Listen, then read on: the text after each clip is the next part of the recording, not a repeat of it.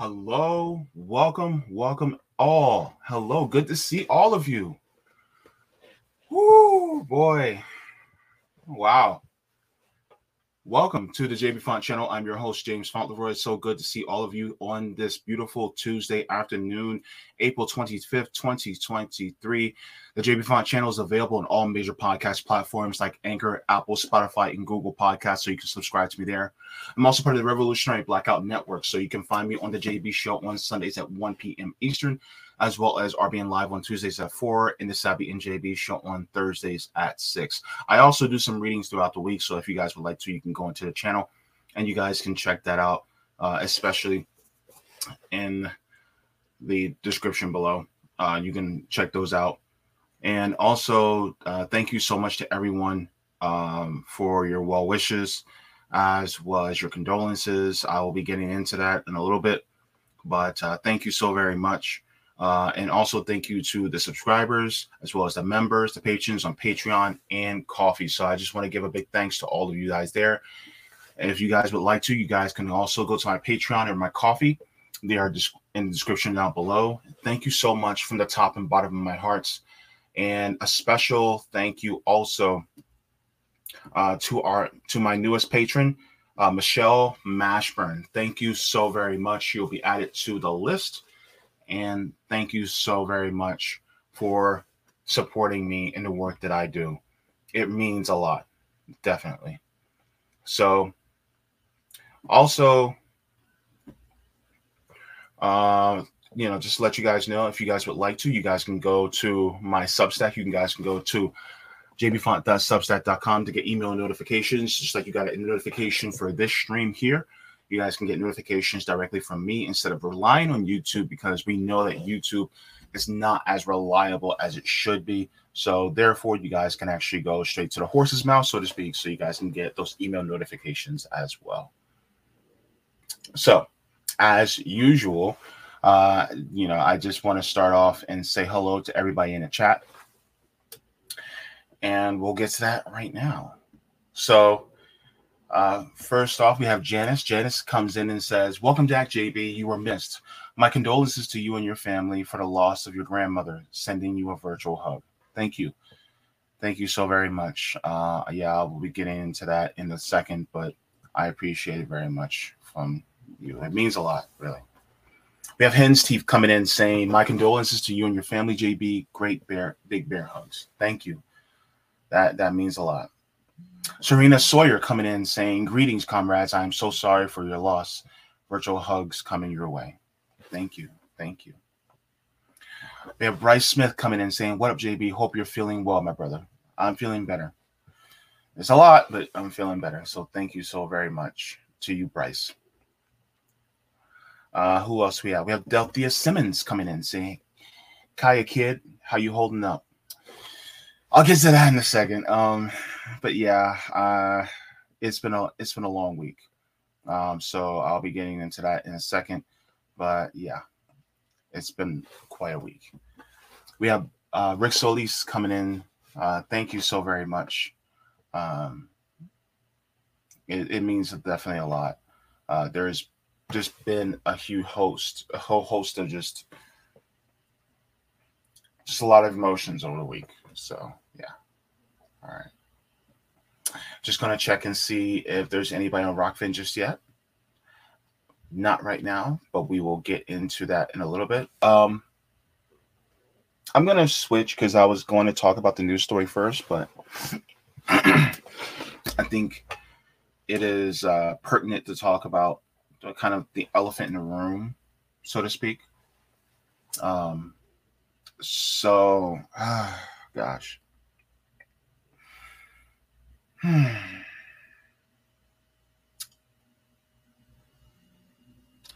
Last week on Wednesday, Wednesday afternoon, this is after I got home from dialysis. Um,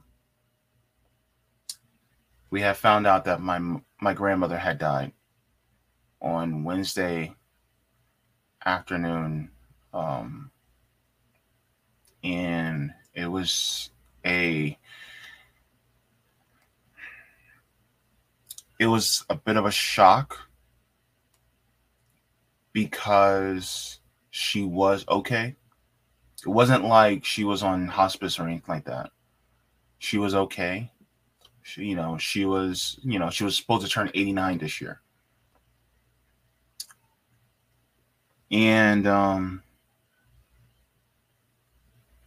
it's just it, it's hard because I wanted to there was plans for the whole family to try to go and see her.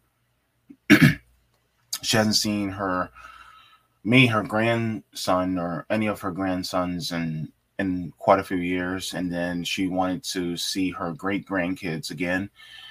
And she was also a great great grandmother, and she wanted to meet her great great grandson. And we talked about it. You know, we we even sat down together as a family uh, in in ways in which we can try to get up there. The problem is, is economically, it's just not feasible. Traveling 1,100 miles, you know, with nine, 10 people is an arduous task. And so, because of that, it would have taken a lot longer. And we were trying to, excuse me, we were trying to go as soon as humanly possible, but it didn't happen when we wanted it to. And so she was supposed to be turning 90 next year.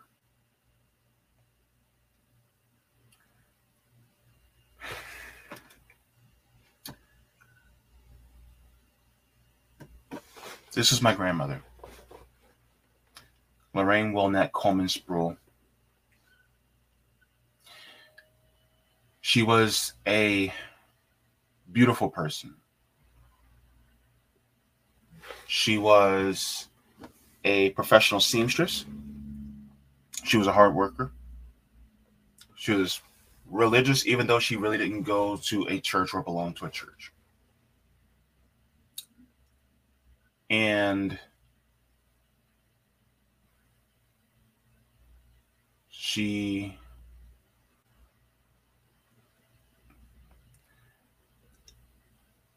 she cared about family very deeply.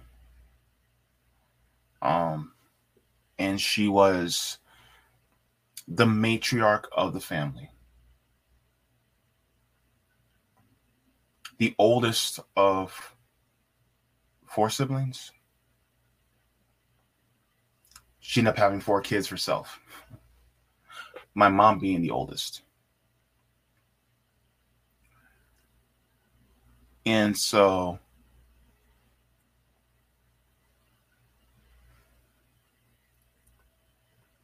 last time I spoke with her, I made her laugh. I always try to make her laugh, you know, because, you know, as I always say, you know, laughter is revolutionary. I try to talk, you know, about, you know, things that would, you know, get a chuckle out of her so that, you know, she feels better. Unfortunately, I won't be able to do that anymore. But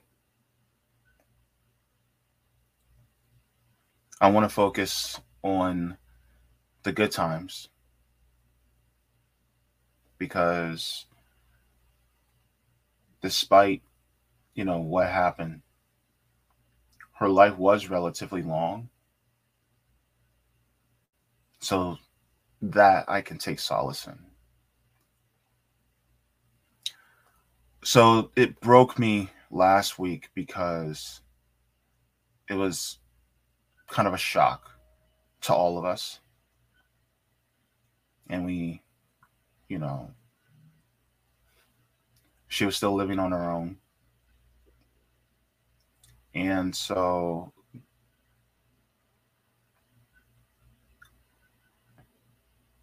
one of the things that I do wish though was that for a lot of seniors in this system, they may not need to be in a nursing home or anything like that.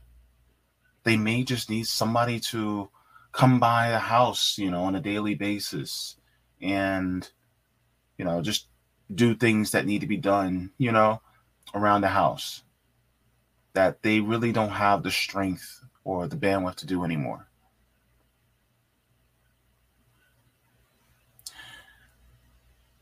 But that costs money. And that's something that our system does not want to allow. That's something that our system says, no, if you're not rich, you do not get these things, which I honestly believe that are a right. I believe that long term care, especially close to end of life, I believe that's a right. Unfortunately, you'll have the powers that be that think that it is a privilege to have that, which I call bullshit. Because people like my grandmother should have been able to have that, at least as an option. You know? and it should not be out of pocket for any person who especially is a senior in this country and yet here we are so many people who go through this within our nation are passing away needless, needlessly or suffering at home because of just getting older. And what would our rather our what would our corporate dictators rather us do? Just pass away quietly so that they don't have to give up their untold billions of dollars just to help out some people who are elderly or disabled.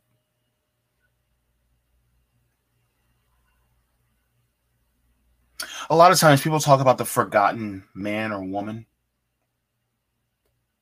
but they'll say that in a way to muster up votes, feed to their base.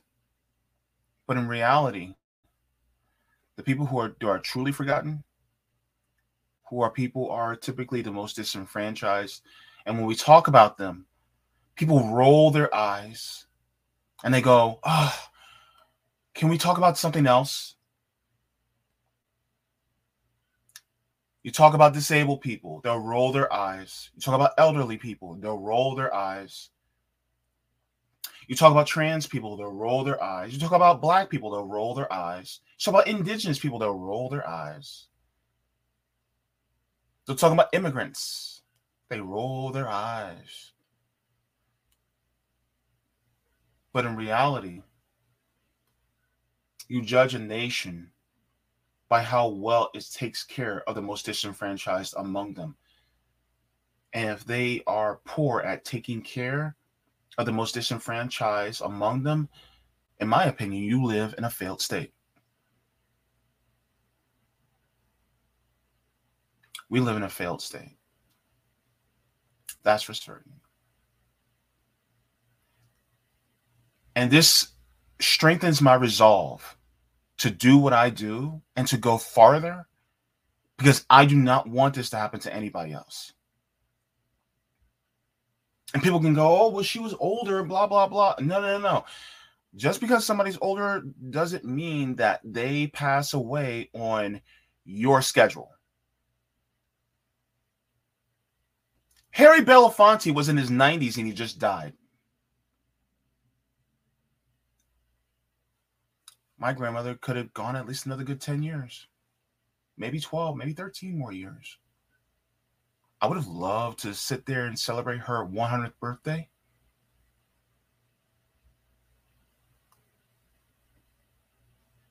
So, yes, my family is devastated right now. Even just the planning of the funeral is a lot emotionally, which is a whole nother kettle of fish that we have to, you know, change in the system because you should not go broke to bury your loved ones.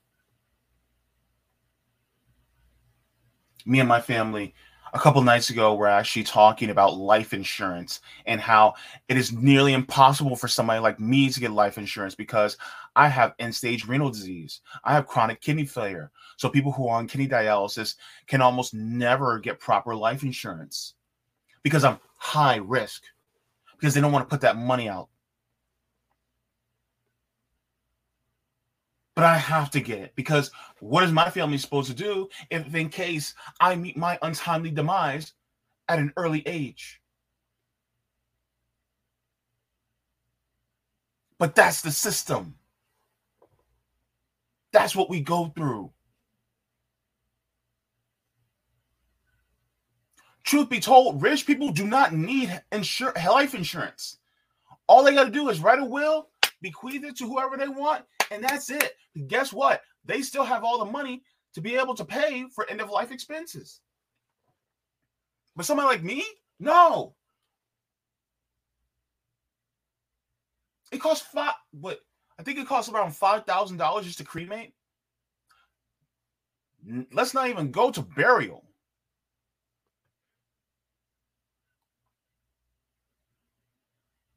And who pays for that? People should not have to go on a payment plan to bury their loved ones. I'm going to repeat that. People should not have to go into payment plans to bury their loved ones. Should you even have to pay anything at all?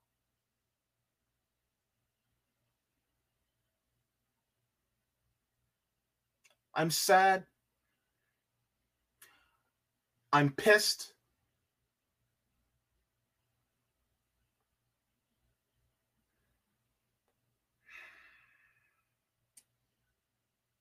And I'm devastated.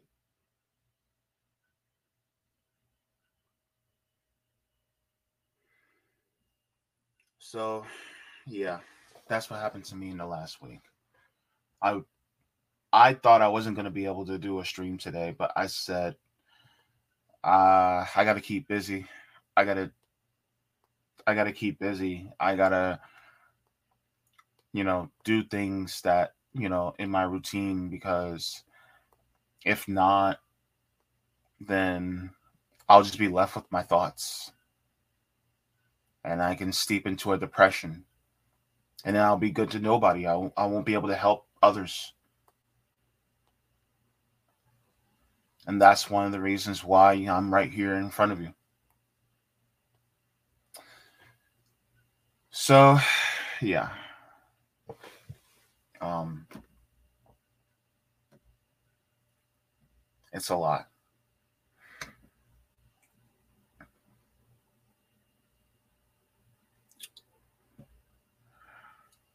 Thank you so much, Waddy. I appreciate it very much. Uh, Pittsburgh dude 87. Thank you so much as well.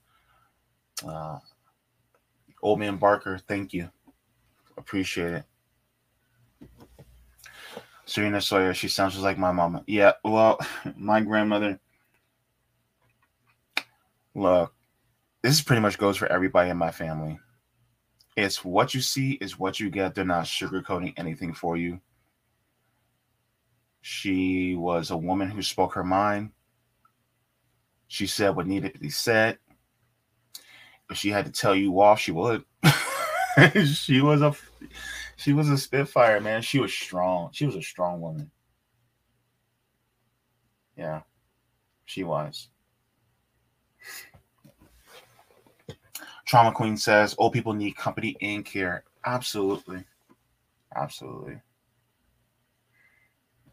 Serena Sawyer says, My mama would tell me the government purposefully, neglects the elderly and disabled people in hopes that they would perish and therefore not need to pay out SSI. That's true. They rather, they rather that. Hen's Teeth says burial is a right. Absolutely. It is a right. Rick Solis says, Facts, JB, still paying for my dad's funeral from 2020 probably got another couple years to go, hopefully. Oh, gosh, I'm so sorry.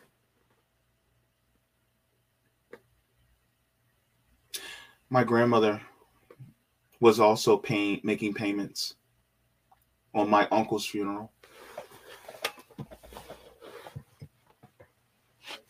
She was still making payments on my uncle because my uncle passed away.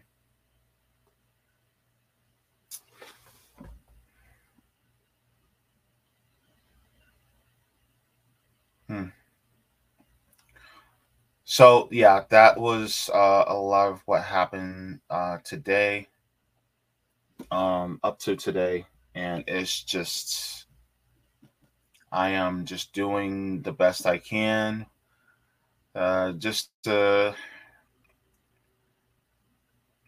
not uh, it's not a, a, a, a you know type of mourning.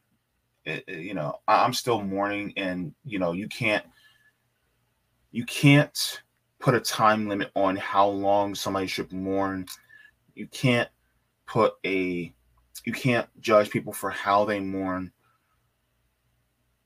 but i'm just trying to I'm trying to do the best I can to help other people because helping other people makes me feel better.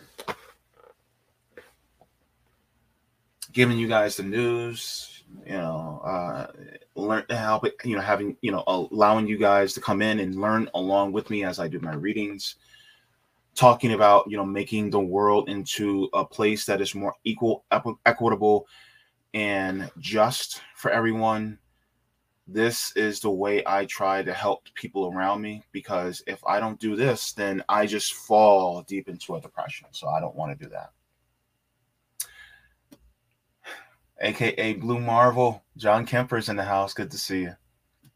All right. Thank you, John. Um, let me go to Rokfin.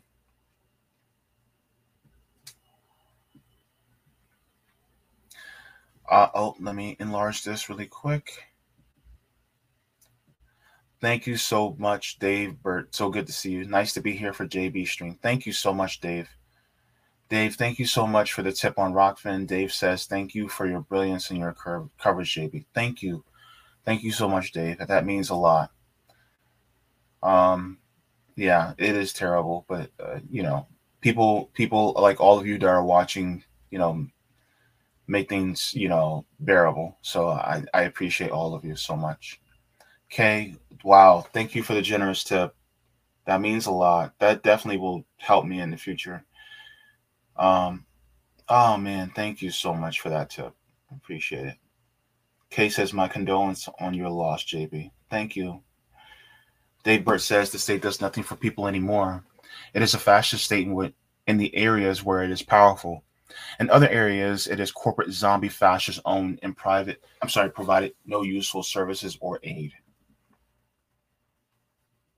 Thank you so much. Dave Paper says good luck. Thank you so very much. Doing work here and elsewhere. Um, see, have you read the Social Security pages recently? F these banks controlling government and everyone else. Uh, not recently, but I don't put anything past them. But thank you so very much to everyone. Um, now, if anybody would like to make any type of contributions because um, we will be planning to go to New Jersey um, for my family. Um, it is a lot. Um, my family is of we're, we're of little means, um, and so we're trying to get up the money to fly. Um, we have we need transportation, uh, hotel accommodations, and food. That's pretty much it. And so, if anybody would like to contribute, you can you know contribute either through uh, my Patreon, uh, Ko-fi. You guys can go. My uh, PayPal, Cash App, and Venmo are also in the description below. My uh, GoFundMe is also in the description down below. So if you guys want to do any one of those, then you guys can um, as well. Uh, anything's welcome. Uh, if you guys want to do super chats, you guys can do that. Just be aware that I think YouTube takes like 30% of super chats, just to let you guys know. But I appreciate anything and everything. If you guys want to, you guys can just share if you like. Um, but your con- you know your condolences and words of encouragement mean the most. So thank you so much. So, um, yeah. So I talked about that for about half an hour. Um, I want to get to the next story. Uh, so this is going to be a good one. Um, oh, oops. I can't believe that happened. Let me see. Uh, Willem says, My grandmother remains my biggest hero. She was as tough as iron and gentle like the morning sun. I'm sure your grandmother is with you. She will always be in your heart to guide you. Oh, thank you. That means a lot. All right. So what else am I going to be talking about today? Um, now, I'm covering one story today just to take it a little bit easy on myself, but Hollywood ruined by capitalism. And as you can see, there are strikers from the Writers Guild of America, and there's a lot of them in the streets. Writers. What we do without them? They are the sources of all of our movies and shows. They are the people that entertain us. And I think that it's deeply important that our writers should be compensated properly, right? One would think that they are compensated properly, but it doesn't seem like they are at all. But there is there was a tweet that was shared by the Writers Guild of America. Let's give it a look see. Shall we? Yes, we shall.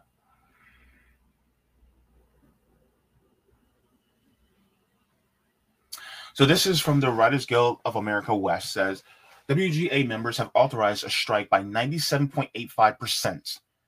Writers are ready for the for a deal from the studios that allows writers to share in the success of the content they create and build a stable life.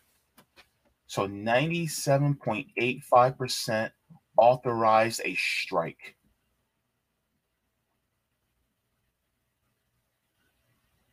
And even the mayor of Burbank stands with the workers. So this is what's happening.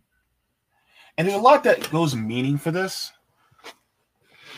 especially when it comes to the content that we watch that may be shows on, you know, you could be watching Hulu, you could be watching Netflix, you could be watching ABC, CNN, uh, CBS, sorry, kind of a Freudian slip there, right? Um, you could be watching on TNN. Hell, you can be watching shows on Cartoon Network. You could be watching something from Universal. You know, um, you could be watching something from Disney Pixar.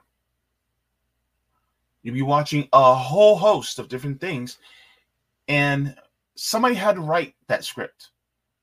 Somebody had to write that episode. And are they being fairly compensated for the work that they do? Because we all know that these studios and these corporations make hand over fist day in and day out. Let's go to the article. And this is an article out of Vanity Fair. It says if a if writer strike hits Hollywood, everybody loses. This is from Natalie Jarvey out of Vanity Fair. This came out yesterday.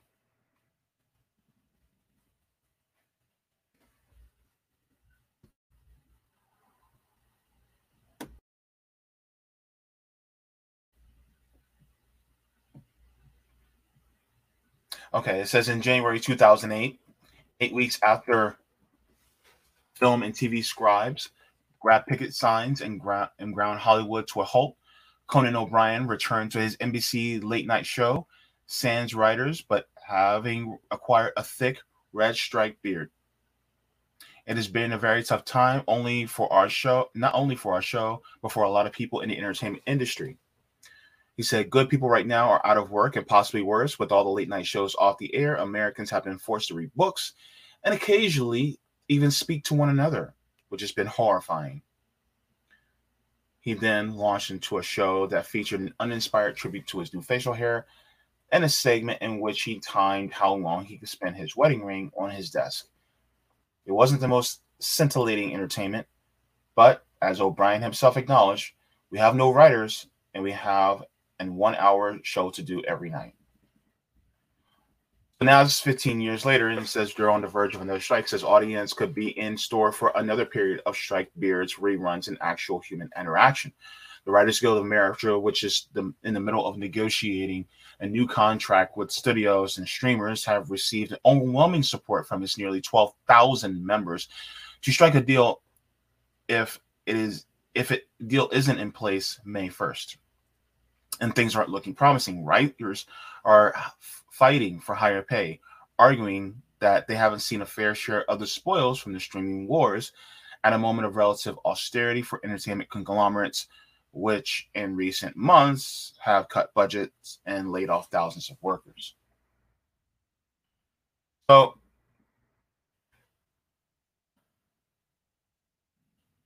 that's what's going on there. Uh, this is kind of interesting. I saw here. It says even so, the 2007 strike did produce some winners. Donald Trump and Nikki Finke said, and 2023 strike would do the same. And there are some, I'm sorry, and there are some who have more to lose than there is a work stoppage.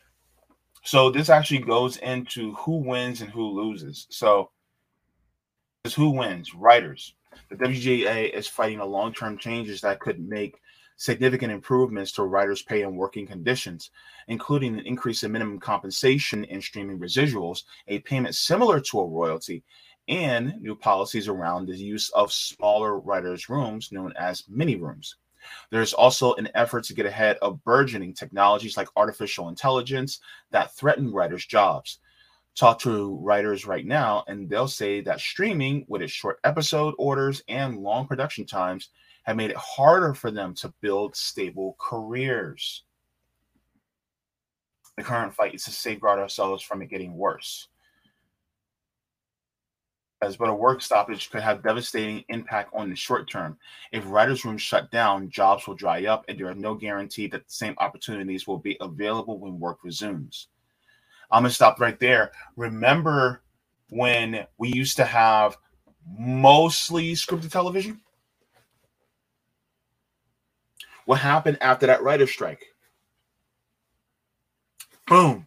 Reality TV, Real Housewives, The Kardashians, uh, Celebrity Apprentice, or the The Apprentice. All these different things came out, especially during a writer's strike. Why? Because you need writers to write scripts. If you don't have scripts, then what are you going to do? then you just depend on the people who are you depend on the talent, but the talent really isn't talent. They just are they're they're just personalities. And so now if you look, what's dominating a lot, especially a lot of cable shows, it's reality TV. Go on Bravo, go on E, go on VH1, go on all these different channels. Uh TLC. TLC is supposed to be the learning channel. What are you learning? Right? All these channels now have reality TV. How many real housewives do we have? You have Real Housewives of Atlanta, Real Housewives of New York, Real Housewives of the Potomac, Real Housewives of the OC, Real House. Look, next thing you know, they're gonna have Real Housewives of Appalachia. That's coming up next. Next thing you know, we're gonna have Real Housewives of of uh, Lake County, Florida. Real Housewives of Arkansas. you know, it's just it's just crazy. But that's all they have. They just put them out there. Boom, boom, boom. Okay, what, what we got to do here? Okay, uh, well, let's have people who are living in Jersey on the shore and let's just follow their life. Okay, all we need is a producer, a director, and a cameraman. That's it. No writers. And just let them ruin their own lives for all of our entertainment. And so that's what happened.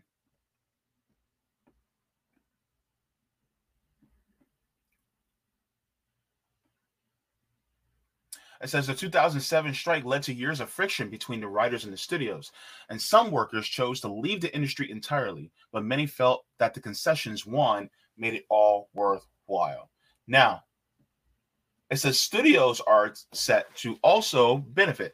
It says Netflix CEO Ted Seren, sorry, Sarandos and Warner Brothers Discovery CEO David Zaslav have both said that they don't want a strike to happen. And it is true that a lengthy strike could significantly derail their project timelines. But don't be surprised if they're already hard at work finding out how to come out on top if there is one. In 2007, the studios took advantage of a strike to cancel underperforming shows and axe several dozen overall deals with writers and producers, and several sources expect them to do the same if there's another strike. You got to remember every single show that gets axed, these are makeup artists that are out of work, cameramen, I'm sorry, camera people, operators that are out of work. You have, you know, set design crews that may be out of work. You have producers that may be out of work.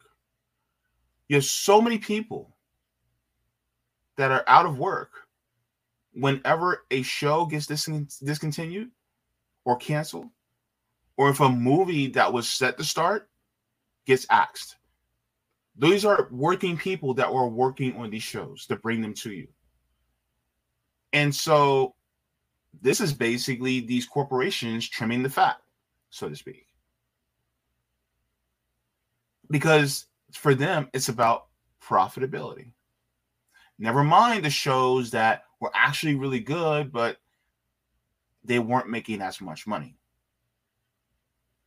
How many of you in the chat back in, dare I say, the golden years of Netflix, used to watch a show called Sense 8?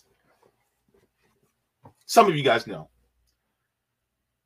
Sense 8 was a show that was amazing at its time.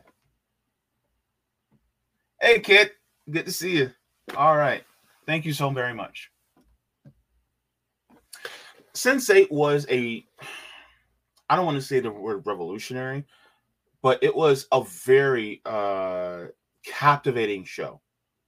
Here's the premise. So you have eight people that were all born on the same day that all share a mental link around the world and they all could link each other in mind when it came to performing different actions.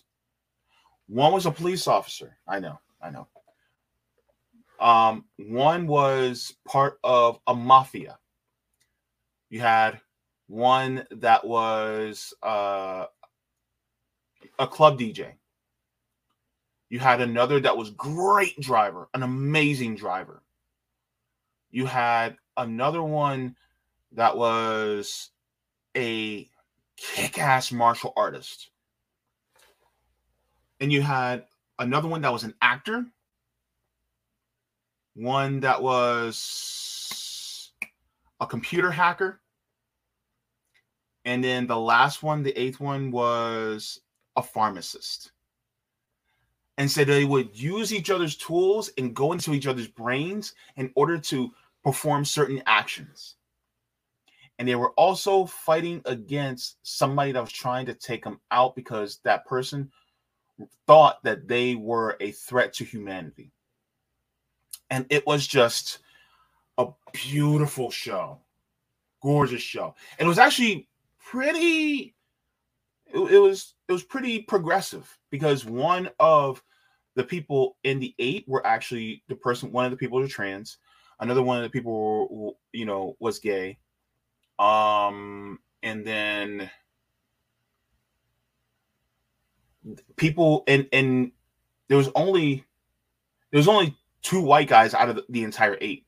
One was Wolfgang, and he was in Germany, and I forgot the the cop's name, but he was a Chicago cop. They were the only two white guys, and then one of the the uh the only other white people were one of the ladies. She was a DJ, and then Nomi, uh, she was trans. Everybody else was either from Africa, uh, different parts of Asia, or Latin America. Yeah. So it was very progressive. Um, and set in various different parts of the world. Like they were on location. No green screen. It was oh my god. And just the, the visuals of the show. It was beautiful. Netflix axed it. After the second season, they said no more. There was a campaign to get it back on the air people were you know sharing hashtags and demanding netflix to bring back sense8 under pressure netflix decided to do a final movie instead of bringing it back. Which it didn't really live up to the actual two seasons of the show. And so you got to remember these are working people. And when people think about the the the shows that get axed they think about just the actors. It's not just the actors right? It's all the people that work behind the scenes that also are working to provide for themselves and their families that people don't really take into consideration. So yeah.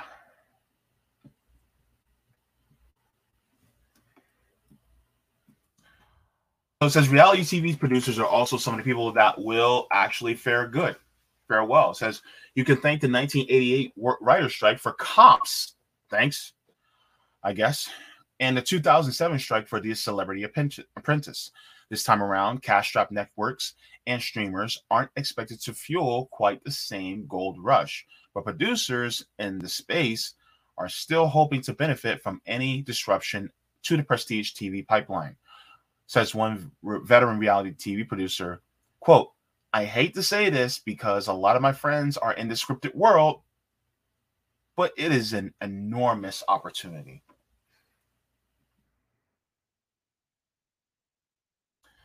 Says international producers, this goes into how they may benefit in other guilds. But this goes into who loses in the writer's strike.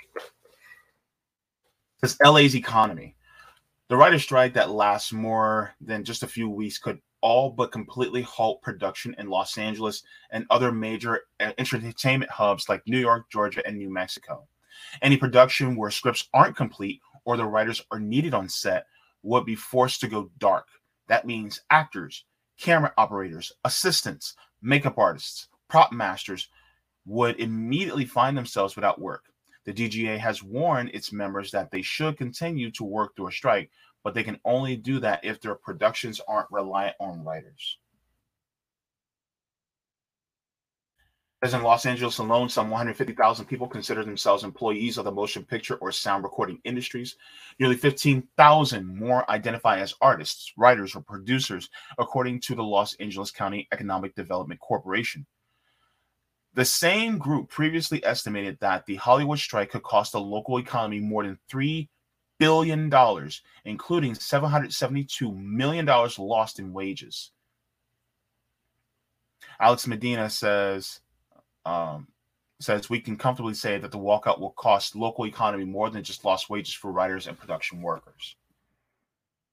As businesses in the industry supply chain, including caterers, and equipment rental houses and the ripple effect of reduced spending by workers in the industry and its supply chain will result in additional revenue losses in our region.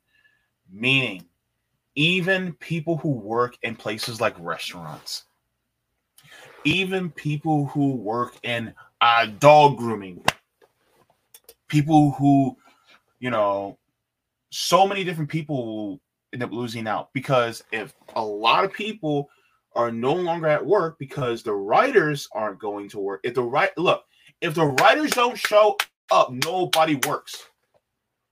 Pretty much. That's how that's how it is. It's just like at a restaurant.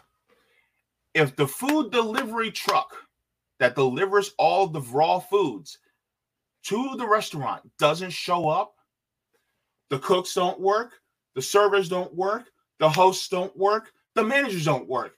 Nobody works. Right? By the way, this is why when we talk about a general strike, we actually talk about the people who drive the trucks as well as man the boats, man the trains, all that. So, Anyway, so like I was saying, this is why the writers need to be there in order for people to work. But the thing is that these people also need to spend money in their local economies. And if they're not working, that means they're not making money. If they're not making money, then the local economy tanks. And LA is also a tourist place. And so they're not making money. They're just relying basically on tourism.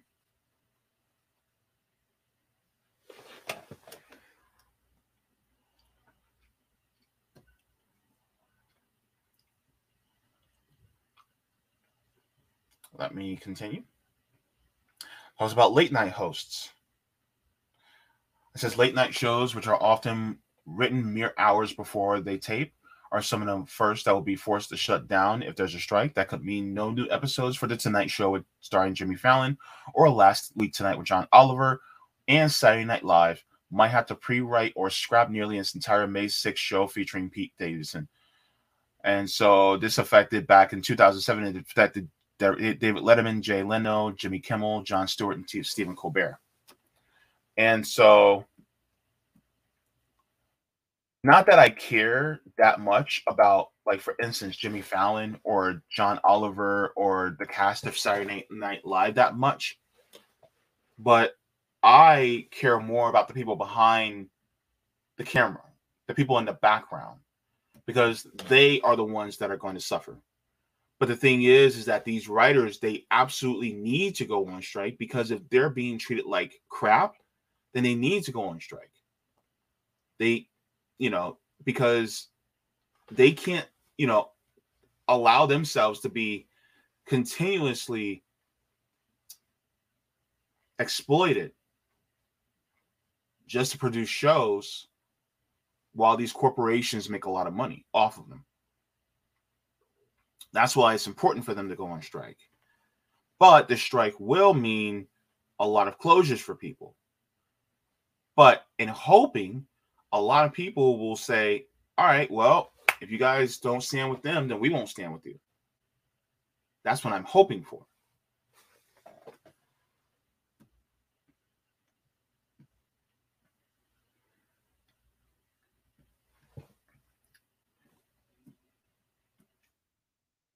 Of course, audiences, you know, they're going they're not going to get shows. We're just going to get a lot of reruns and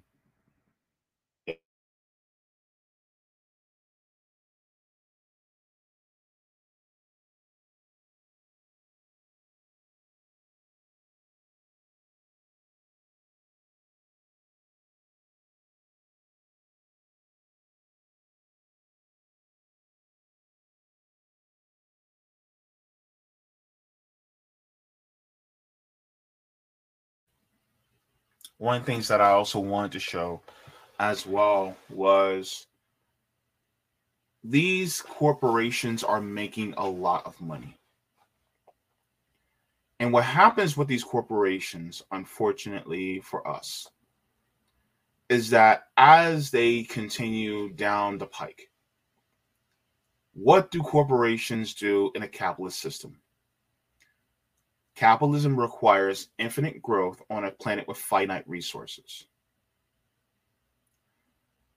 So, because they require this infinite growth, that means that more profit needs to go to them and their shareholders. And like I said before, I think a couple shows ago, what do they need to do in order to increase profit? They need to either raise their prices cut workers, right? Which is what a lot of these studios have done. Or they need to absorb other companies so that they can grow from their audiences or from their customers. The third part of this, the third piece of this, is what we like to call monopolization. Is it an, a, a monopoly by the strict definition of it? No.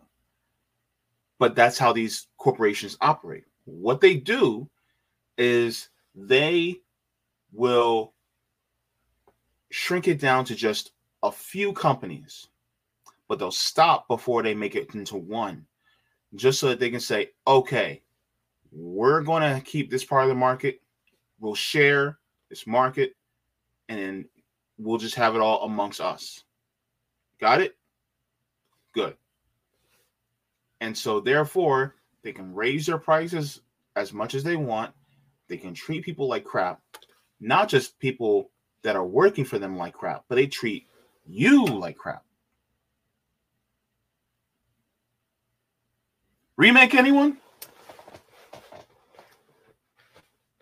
It's cheaper.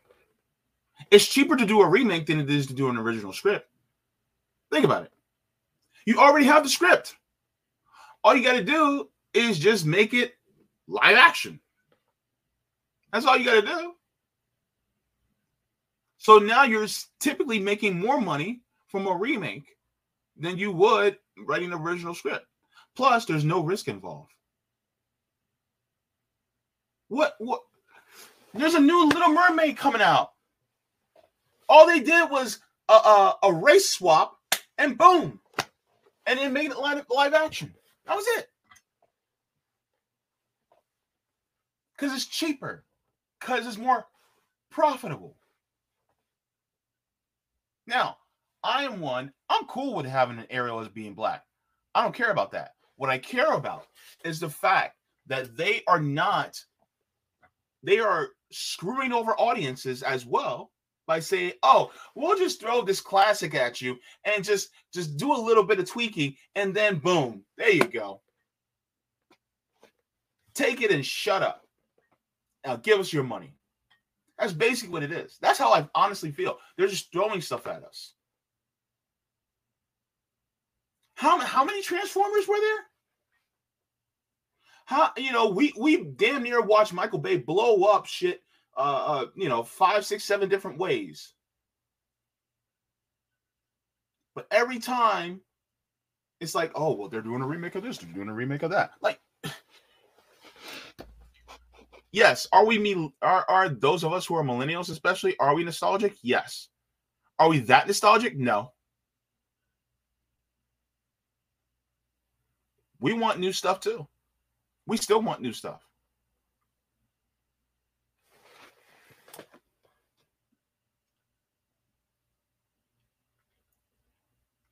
Here is the strike declaration.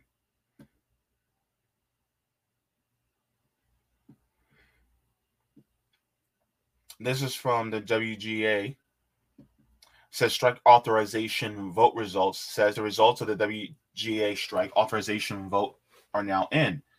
The results of the WGA strike authorization, uh, yes, is 9,020, which is 97.85%. The no's were 198. I wonder who the no's are. Total ballots cast 9,218, which is 78.79% of eligible WGA members. These results set a new record for both turnout and percentage of support in a strike authorization vote. Our membership has spoken. Writers have expressed our collective strength, solidarity, and demand for meaningful change in overwhelming numbers. Armed with this undeniable demonstration of unity and resolve, we continue to work at negotiating table to achieve a fair contract for all writers. But here's who they are negotiating with, though. Here's who. And I want you guys to take this into consideration. I want you guys to look closely at this. These are the corporations that own our media. make sure to give me a like, guys. And if you guys haven't subscribed, make sure to subscribe. So starting off at the top left, we have News Corp, which is basically Rupert Murdoch. So this has changed a little bit uh, since the creating of this. So I'm going to make a couple corrections. So News Corp owns Fox News, Fox Sports, um, wait, what is this way? National, uh, I think it's not. No, not National Geographic. What is that? Is that DreamWorks. But that's pretty much it. They don't own a lot of these anymore. FX, National Geographic, 20th Century Fox, uh, Fox Movie, Hulu, DreamWorks. That's now all owned by Disney. Disney now owns over half of what Fox used to own.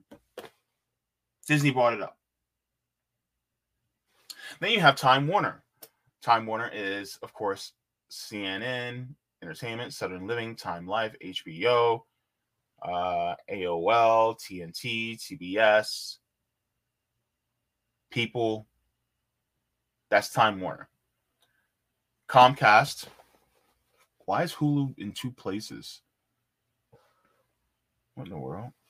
You don't need Hulu in all those places. Anyway, it says Comcast owns NBC, Universal, Sci-Fi, Telemundo, uh, E, USA, Weather Channel, all these different ones.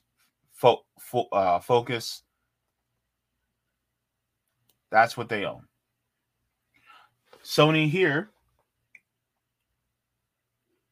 is Columbia uh, Game Show Network. I forgot the names of these some of these, and it's kind of blurred. TriStar.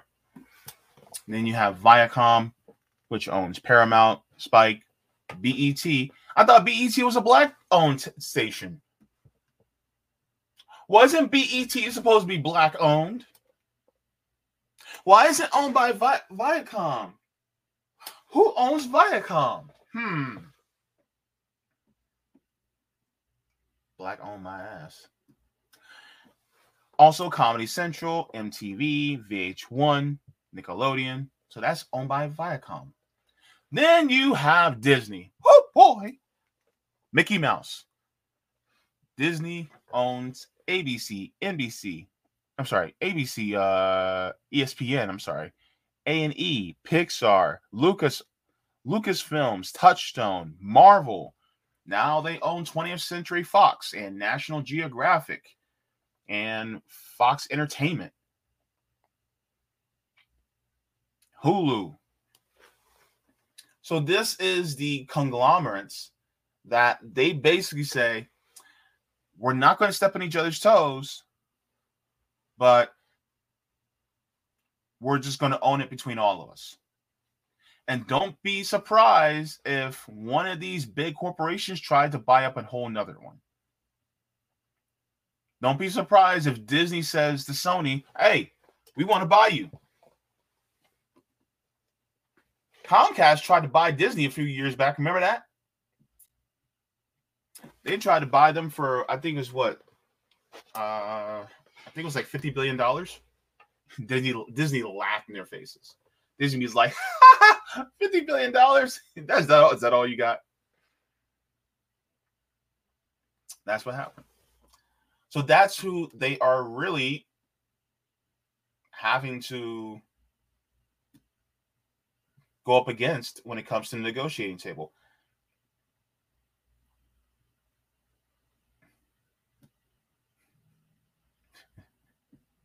Cobra Commander says Disney is Alien versus Predator.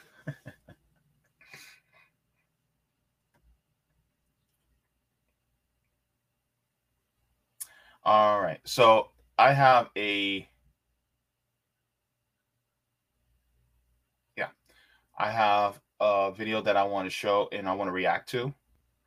You guys are going to see this. And this is out of More Perfect Union. They're also talking about the writer strike. Production studios. At the center of that fight is something called residuals one of the most important ways that writers get paid.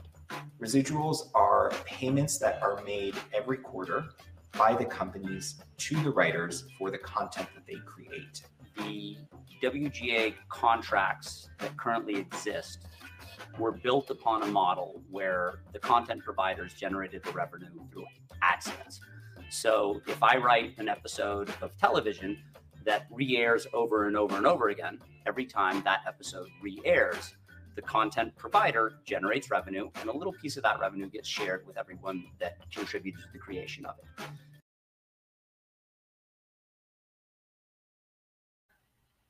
So, did you guys catch that?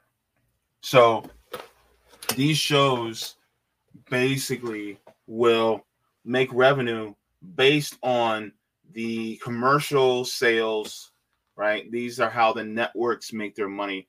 They will air commercials. Like for instance, you get a Febreze commercial. How much money does Febreze have to pay, or the parent company of Febreze have to pay?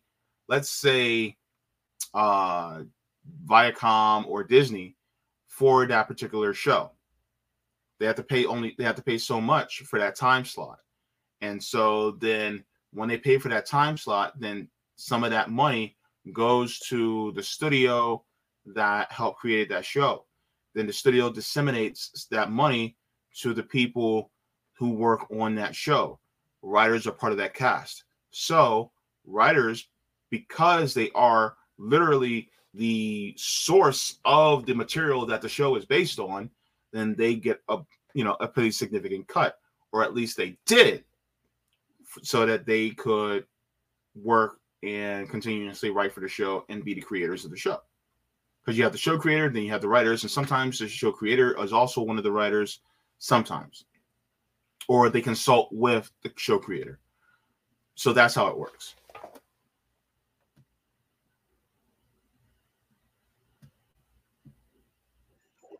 Now, their revenue is made almost exclusively through uh, monthly or annual subscriptions. So there is no re airing. People can watch what they want when they want, which means that we're not getting the same residuals that we once would have. So, as far as what they're getting, um, because there's no advertisements, so you don't have these big name advertisers that cut into a commercial break and they will advertise their stuff and then they pay this money out for the writers to get to get their their money. And so now because they had to pay these writers, they don't have to pay them anymore. Not like that anymore. So now they're cutting the you know writers pay instead of actually paying you know writers what they were before on network TV and cable TV because now the money's going directly to it's going directly to the studios. What I'm accustomed to as a broadcast writer, as a residual, like $20,000 for an episode of TV, in streaming, I just got a check for the same project for $23. And what's happening a lot is that at a certain point, after a certain couple of years, the streamer has to continue paying residuals. And instead of doing that, they much rather just pull the product from their app. And so that's what we're seeing a lot of content that we create five years from now, completely gone, and we are not getting any residual compensation out of it. So if you have a favorite show that you loved that you can't find anywhere anymore, it's because those content providers don't want to pay the creators of the show for the right to air. Remember when HBO Max removed its very own Emmy Award winning hit Westworld from its streaming library? Hate to break it to you, that was over residuals. Another issue at the heart of the writer's contract dispute is something called mini rooms, which is basically a cute way to refer to writer's rooms that essentially do the same work with a fraction of the workers in a fraction of the time to turn over a larger profit. Historically speaking, a writer's room was generally only constructed for a program that had been ordered to series, that you were guaranteed to see at least the first few episodes of on television. It meant that the content providers spent millions of dollars on a pilot episode. They watched the pilot episode, said, We love this. Let's order it to series. And a writer's room was created. Increasingly, they are saying, You know what? Let's not spend those millions of dollars on a pilot.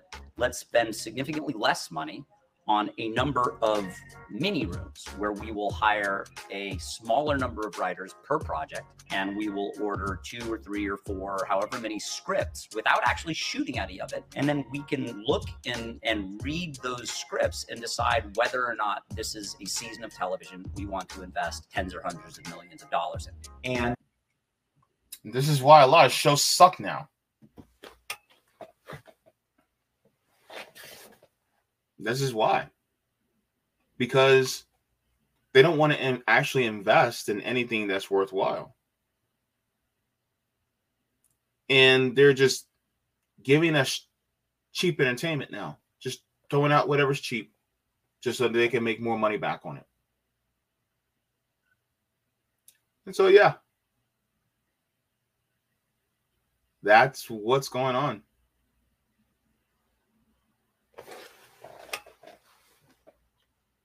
Jeez Louise. And what writers were seeing a lot of were the streamers were only going to pay weekly compensation to all writers, regardless of level. So you could be a co executive producer with 10 years of experience who might have sold some development. So you have a proven track record. You could be making the same as a staff writer who this is their very first job right out the gate. We should be able to say, hey, I'm making more money now than I was making 10 years ago, because that's how careers work in every industry. You don't work the same job for 10 years and make less money than you did when you first started doing it. And that's what's happening to us it's fine if they want to hire us weekly on shows that have not been ordered to series yet, that they're just collecting scripts for. But we need to be compensated in the same way that we were compensated when we were writing shows that, they were putting on the air. It's the same time and creative energy being put into those scripts. The fact that these content providers might be choosing not to make make them doesn't mean that we're working less hard on them and that we should be paid less for the creation of them. At the end of So ultimately, this is what happens when the corporate dictator dictates to the artist what they want versus the artist dictating to the corporation what they want. Because it's no longer artists having control, artists being the directors, the writers, the actors, uh, and then the people who are, you know, the the people who are working behind the camera, they do not dictate anymore. Even if they actually have a better outlook on what is better for the audience and which also is better for them financially. No. You have suits making decisions. I'll be honest with you. This is one of the reasons why the DCEU has actually not been very good. This is why people look at, you know, movies like Batman versus Superman and Wonder Woman in 1984 as like, what in the hell is this? Because you have these corporations making decisions and it's not coming out very well. So that's why everything sucks now. I mean, things used to be better because writers actually got compensated more. If you worked in that industry, you actually got compensated pretty decently. But they're cutting costs now.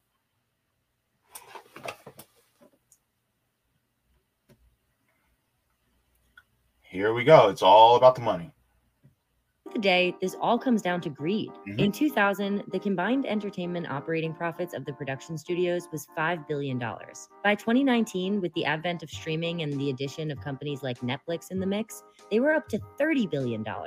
Streaming has boosted corporate profits, but writers are actually earning less now.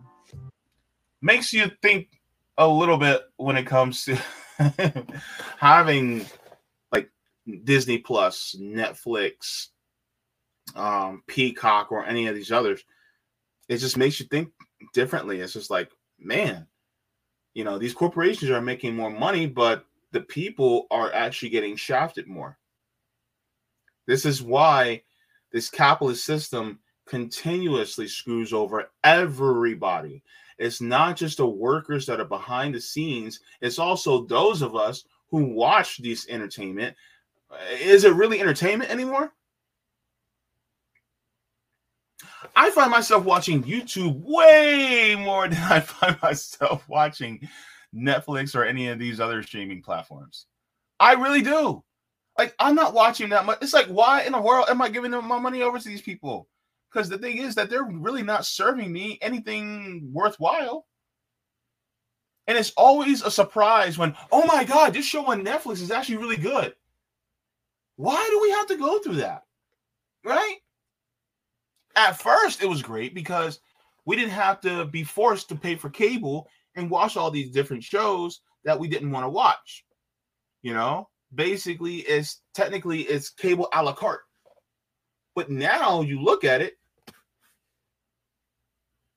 capitalist these capitalists, man, they just ruin everything, man. They ruin it all, man. Anyhow. It is absolutely undeniable that the streaming platforms are generating mountains of money through their subscription base. What they're choosing to do with that money is an entirely different question. There's this misconception outside of Hollywood that writers are bougie, six figure people who live in palaces in Beverly Hills, and why are they complaining about what more compensation? And that's couldn't be far from the truth. The fight that the writers in this industry are battling is probably not very different from the fight that they or friends or relatives have been facing with the consolidation of power and money. There are fewer and fewer corporations holding more and more of the purse strings and protecting the coffers and the coins more and more greedily. And that's certainly not unique to our industry. We are. So that's the point.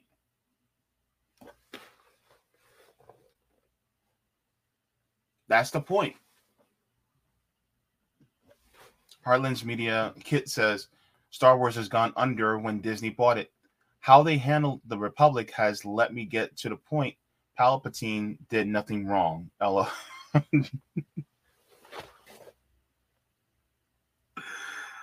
oh gosh. Yeah. Like they have look, look, I'll put it to you this way. when Disney bought LucasArts, Lucasfilm, sorry. When Disney bought Lucasfilm, all they did was just do a remake of the original trilogy. That was it. They just remade the original trilogy. Do you want to know why people like myself? I love the prequels. Like people look at me like I'm crazy. Like, oh, you like the prequels? Yeah, I love the prequels because they were literally directed by George Lucas, and it wasn't a remake of anything. It was him actually telling the story that he had already wrote before Episode Four, before A New Hope. He just never put it on screen. But he wrote it years ago and he made it into a movie because people wanted because there was a fever. There was a they wanted more cowbell. They they actually wanted people he want people actually want to see what happened. Like what happened to Vader? How did Vader come to be who he is? Which was an interesting story. But then he already had episodes seven, eight, and nine written. And then they bought it from him. I think it was $3 billion.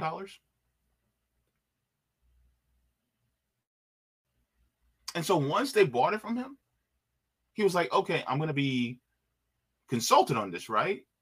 Disney said, eh, yeah, we don't need you.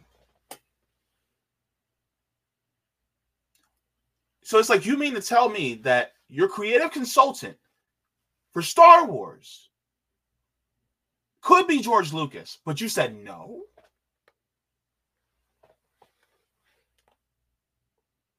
So this is why the sequels, the sequel trilogy is crap.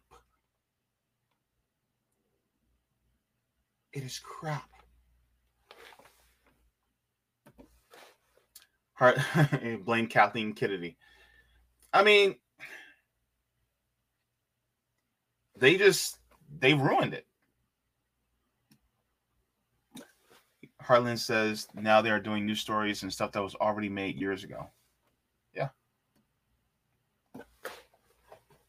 I mean, for uh, I mean, for to me, I mean, I haven't got to see any of the animated shows, but I did see the Mandalorian first two seasons, and the fact that it was uh you know produced by uh Dave Filoni and oh my god, I forgot his name. Um he also directed the first Iron Man. Um but yeah, Dave Filoni, from what I've learned, was actually an apprentice under George Lucas. Jon Favreau, yes. Jon Favreau and Dave Filoni, yeah. So because Dave Filoni, especially, was under the wing of George Lucas, Dave Filoni knew exactly what George Lucas wanted. So he basically just did what George Lucas would have done when in regards to that show. This is why that show's a hit show. This is why The Mandalorian, at least for first two seasons, I haven't got to see the third season yet, is pretty good. So yeah, they they just they're ridiculous. Let's finish this off. We're making less money now than we were making 10 years ago. And the industry is shifting to prioritize streaming. And none of our pay structure or the amount of money that we're paid reflects those changes. They are treating everything like TV operates the same as it did 10 years ago. And I think everyone, even viewers, know that's just not true. The industry needs to catch up. If push comes to shove, a strike is incredibly important to show these companies that we mean business and that we won't stand for them trying to take our livelihoods in Hollywood.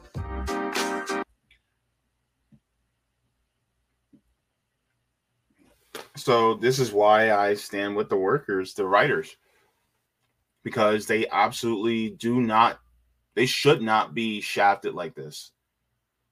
And really, the people who we need to point at are the executives at the top of these corporations.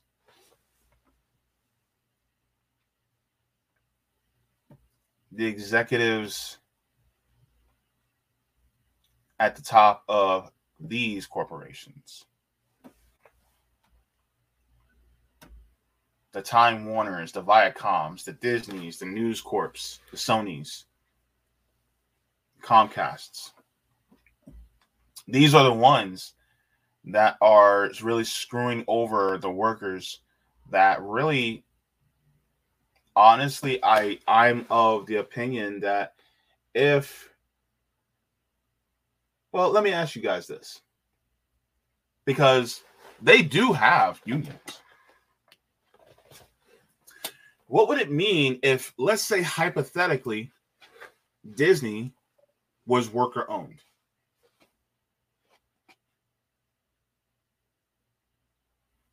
What would it mean? Because from what it looks like to me, is that they would actually be run better than these for-profit companies these conglomerates.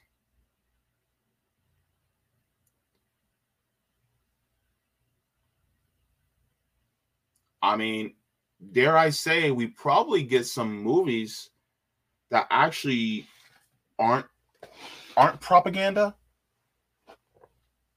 we wouldn't get movies like Rambo and and oh, what's what's that? What's that movie name? I'm forgetting stuff lately. Don't do drugs, kids. Um, Top Gun. Oh God, I can't believe they actually remade that. Did a sequel to Top Gun. That's crazy. That's just all propaganda, right? And so, what would happen if the money was more spread out among the workers and not in in and not just the workers at the top? No. Even the people who are part of the custodial cr- crews at the theme parks get some of the profit.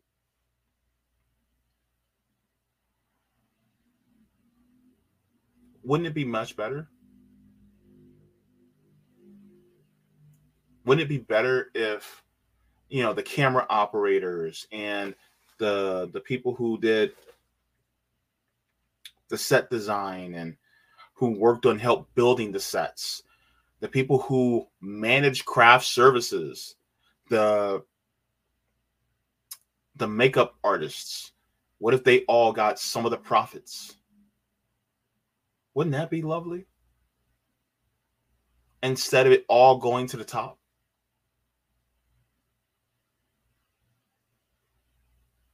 but you can't have that in, in this system.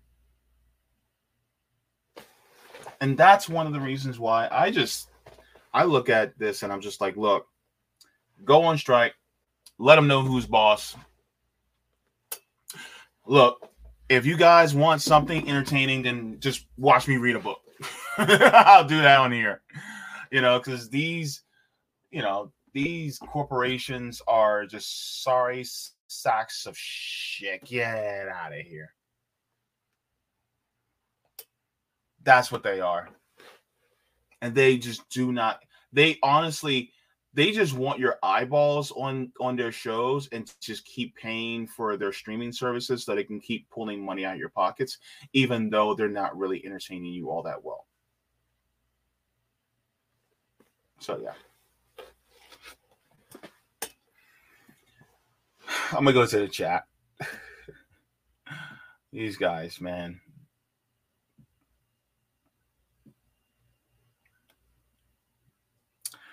All right. So Indie News Network is on Rokfin. Thank you so much, Indy. Good to see you. Hi, Dave. He says, Hi, Dave. it's Indy. Uh, Dave Burt says, Good stream, JB. So- sorry, probably should have thrown the cursing in there at that moment. Hi. no, it's all good, man. I can self censor. It's all good. Uh, Dave Burt says, We're experiencing that the Writers Guild there was going to be a high vote for strike.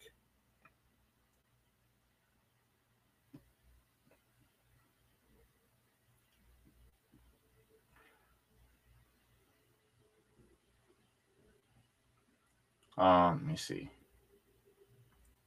Having a conversation with Indy. Let me see here.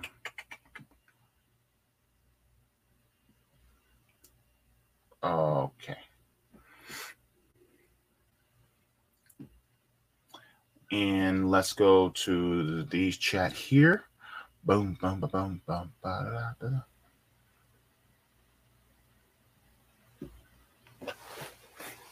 Cobra Commander says Disney had the lore to Star Wars that the Emperor had sex and a baby, looking like a chewed up monster. Instead, he used the Force to create Luke Skywalker.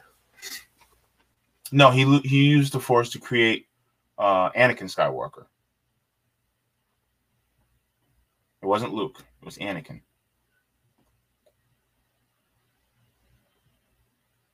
Uh, Bryce says game studios are the way are the same way like film studios. Oh, you know what? I need to have a conversation with some people, some gamers about game studios, especially some anti-capitalist gamers talking about game studios because game studios, the game developers are being screwed every which way now. Absolutely. Just like the writers are. Willem says Andor is rather good. Not sure about the last episode though. Uh, you know, I started the first episode, but I didn't get to finish it, and I just, I don't know, I, yeah. Heartlands Media says, never forget the lies of the rebels. Alderaan is a neoliberal planet. It had it coming. it had it coming. What the rebels don't tell you is that the Life Star was there to save the planet, and the rebels rigged the station.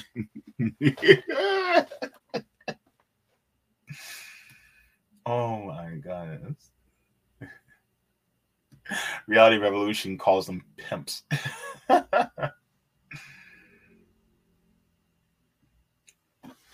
Bryce Smith, you remember the time when these companies used to be separate entities? Yeah, I remember.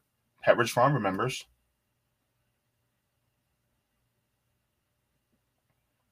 Romaine Lettuce says just like how Top Gun was propaganda for the old wars, the sequel is propaganda for the new ones. Mm-hmm. I haven't even watched it. And then, if, if I'm correct, I heard that military recruiters were outside the movie theaters trying to recruit people for the for the military. Like, you got they're, they're just brazen about it. Bryce says, I just look at the view and see the talent behind the cameras are there, and they got to put cameras in front of those idiots talking and raking in the profits. Oh, gosh. Yeah. This, that's just, man. Wadi says, reboot Reading Rainbow with JBS host. I'm serious. Butterfly in the sky. I can go twice as high. Okay.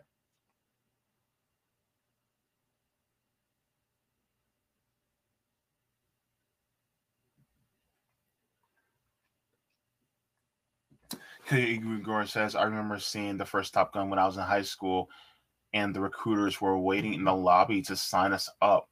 Oh, the first Transformer film had what? Those recruiters at the first Transformers? Oh my Lanta. Goodness gracious. Hardlands Media says glad to make my make laugh, my friend. Oh, thank you so much. This year has been rough for me too. J Font keeps speaking truth to power. Thank you. Thank you so much. That means a lot. Yeah, we both had a, a, a harsh year. We got to stick together, man. We got to stick together. Good to see you, Corona Ursa. I didn't see you in the chat earlier. Maybe I just wasn't paying attention. I'm sorry. Cobra said Marvel was built by the U.S. military. Um, probably. Uh, oh well, maybe Captain America. I can definitely see.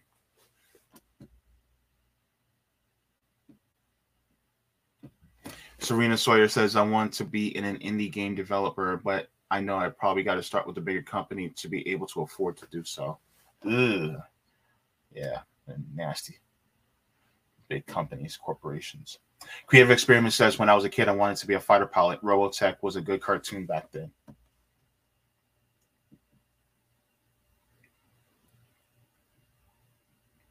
So it really happened. There was really, uh, there was really military recruiters outside Transformer, outside Transformer movie. Gosh. William says games have a unique problem. Big producers use hype to sell pre-order copies and shovel out half big mess. Oh yeah, we got to talk about that because these DLCs, this DLC crap needs to end. Either finish the game first and then give it to us, or don't make the game at all. That's something I, I look. I'm sick and tired of people talking about, oh, we got to pay another 60 $70 for another for a DLC. Like, no, I already spent 60 $70 for the first game. Make it right or don't make it at all. Why am I paying $120 for a game that should have been 60 or $70 for me to get it? Why in the world am I spending all that money? That don't make no sense. Have y'all seen the price of eggs? Good Lord, no. Mm-mm. No, this is why I stick to the old stuff. If I'm gonna get a game, I'm not gonna pay more than 20 bucks. And that game is gonna last me for hours and hours and hours and hours. I ain't playing, I ain't paying no 60 70 dollars for no damn game. Last time I paid 60 70 dollars for a game was when I got a stimulus check and I had the extra money to be able to do it. Other than that, unless I get a stimulus check and then after all my bills are paid, I ain't buying nothing from y'all. Mm-mm. No. Candles vote. Thank you so very much, Candles vote. I pre- appreciate that. I actually need a hug, to be honest with you.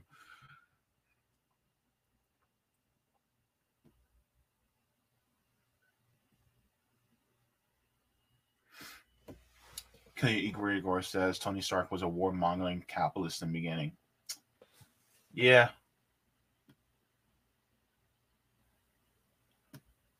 Oh yeah, I uh Kit says just watch the first film, take note all the military scenes. Yeah. I mean, I I, I noticed that too, you know. Um and it was heavily US military presence, but I didn't know that they had a you know military recruitment outside the movie theaters. I didn't notice that, or maybe I remember. I maybe I just, I need to think back and remember hard because I just don't remember that well.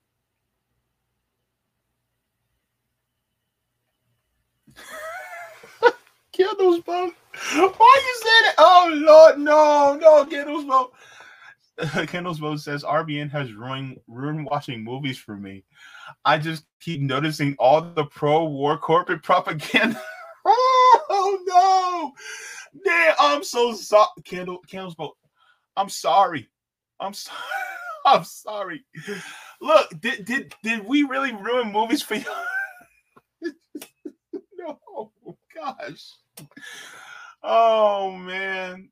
Look, I'm sorry, but these corporations, man, they try to get you any way they can. Brian says Destiny is the best example of William and Madden, especially Madden. I love when Angry Joe rant about it every year.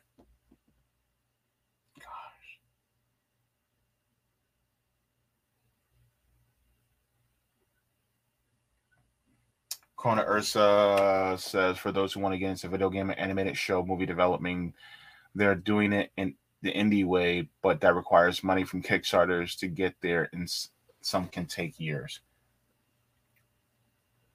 Hmm.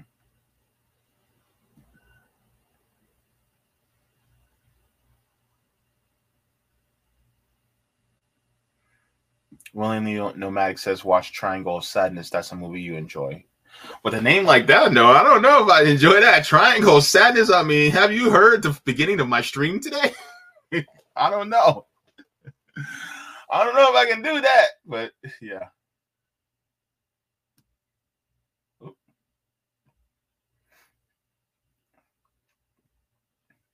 Uh, let me see. Heartlands Media says you want a good Godzilla movie? Check out Shin Godzilla.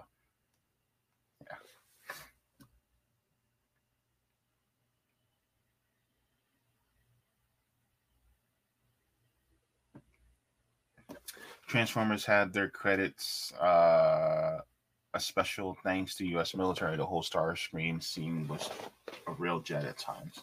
Yeah, I don't, I don't, I don't put it past them. They do stuff like that.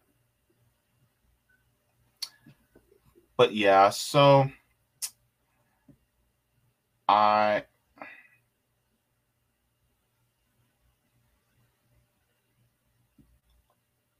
Oh, I didn't even notice. I'm sorry.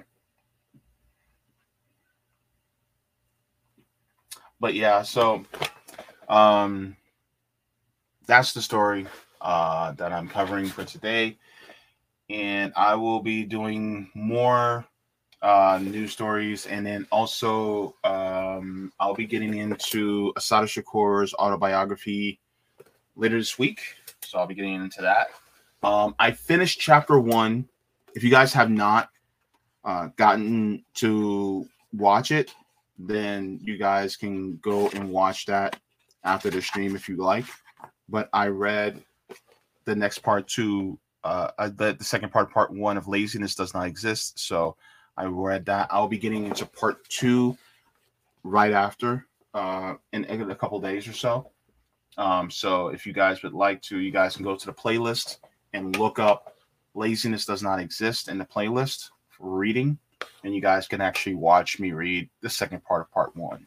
Uh, that was actually really interesting. We actually got into some talking about how laziness is, you know, the laziness lie is perpetuated in shows. Hell, even Dragon Ball Z, laziness lie is perpetuated even in there. Uh, is perpetuated in oh my god, uh, Avatar: The Last Airbender, and what? Wait, what? What did they say? Also, um, what of the show was it? I forgot. Um,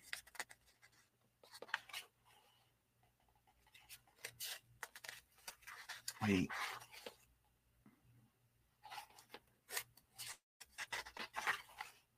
Uh, My Hero Academia, Steven Universe, and then Oh, The Matrix and Star Wars and Harry Potter. So yeah, it this book called all them out too for perpetuating the lazy and sly. That was that was eye opening for me. So go ahead and go into the you know the the playlist and go into the reading and discussion for that. That was a really great read. Uh, I can't wait to get back into that. Um, also, I'll be going into RBN Live uh, in about 20 minutes. So be sure to be there. Um, I just want to make sure that I, I think we have a guest today. I don't want to say exactly who until it's um I want to make sure it's confirmed before I say because I don't want to say it on live on here and then next thing you know people are like, "Oh, well, you know, you said it's going to be on here on RBN live, blah blah blah blah blah." And it's like, "No, I'm sorry." I don't want to. I don't want to have to look Nick, CJ, Roman, Sabi on the eye and be like, "I'm sorry, I'm sorry, I said the wrong thing." JB, sorry. All right. Um, let's take a look here. You know how things don't work as fast as you would like for them to, but when you don't need it to work that fast, it actually works kind of slow. I'm sorry. When it need when you need to work fa- fast, it's like yeah, but then you know you don't really need to work that fast at that moment. I don't know. Hang on. Uh oh yep. It is true. Yep. So be sure to tune into rbn live. We are going to have in former vice presidential candidate for the green party Ajamu Baraka is going to be joining us on rbn live this afternoon of course, I will be there. I have been wanting to talk to him for quite a while. Uh, he is hard to get. Look, trying, look, I'm telling you this way trying to get Ajamu Baraka is like trying to catch, it's like trying to catch air in a net. You swing and a miss, swing and a miss. And so the fact that we actually got him, look, I just gotta give my applause to whoever booked him. I'm just like, yo, you guys did a great job because he is a brilliant and very, very prolific and prodigious man that I want to talk to. Between him, Jill Stein, Margaret Kimberly, um, uh, Danny Haiphong, like yo, some you know, uh, shout uh, shout out to uh, oh my god, I'm forgetting people's names. Fiorella Isabel, shout out to her. My God, so many billion people, and you know, I, I just I love talking to them because they educate me in so many things. So be sure to be there or be square. Also, if you guys have not liked the stream, please make sure to like this stream. And if you guys have not yet, you guys can sign up for my Substack. Go jaybefaunt.substack.com so you guys can be notified of my shows whenever I do go live. And thank you to all the patrons on Patreon, on Ko-fi, members, uh, people who give me tips on Rokfin, people who give me super chats, people who are members, people who are giving me, you know, any type of mutual aid via various platforms in the description. Uh, all y'all, all, all y'all, thank you so very much for all that you guys have done. And thank you so much, especially for the condolences, the well wishes. Without you guys, I would not be able to get through this as much as well as I have because yeah, you guys you guys made it happen. And so yeah. Uh look, water your plants, water yourselves, leave the world better than you found it. Hug your loved ones tighter today, please. Tell people that you love them. I don't care if they're like, oh, I already know that you don't need to. No, no, tell them. Let it be known. And if you haven't talked to somebody who you love in a while, reach out. Just just do that. Because you know, people need to know that you care. And I hope people who you haven't heard from in a while, they reach out to you to let you know that they still matter to you and you matter to me. So, yeah. Mwah, forehead kisses to every single one of you. And uh, stay beautiful, people.